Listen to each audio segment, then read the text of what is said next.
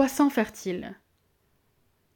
Entité géographique assez imprécise du Moyen-Orient, l'expression de croissant fertile, qui a surtout un intérêt historique, a été forgée par l'archéologue américain Breasted au début du XXe siècle, pour désigner la région peuplée de sédentaires qui s'étend en fer à cheval, autour de l'avancée du désert syro-arabique ou Badia esham Chamier.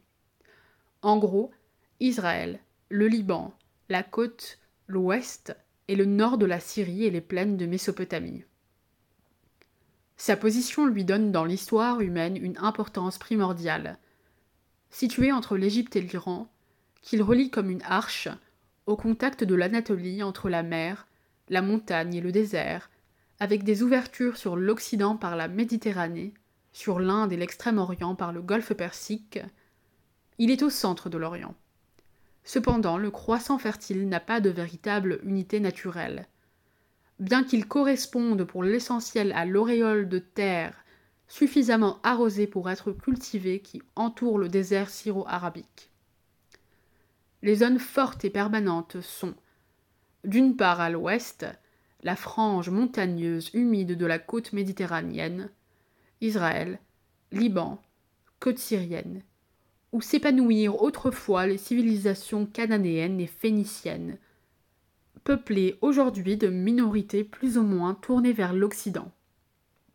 D'autre part, à l'est, les plaines de Mésopotamie irriguées par le Tigre et l'Euphrate, peuplées d'Arabes et où se sont épanouies dans l'Antiquité les civilisations sumériennes et babyloniennes.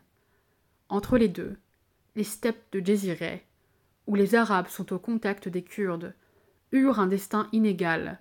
Vouées naturellement aux cultures céréalières, elles furent souvent conquises par les pasteurs nomades et annexées ainsi au désert. La Désirée est, en effet, une mamoura, c'est-à-dire une zone de transition entre le monde sédentaire et le monde nomade. Les limites du croissant fertile vers l'intérieur désertique ont beaucoup varié au cours de l'histoire selon les rapports de force entre paysans et nomades.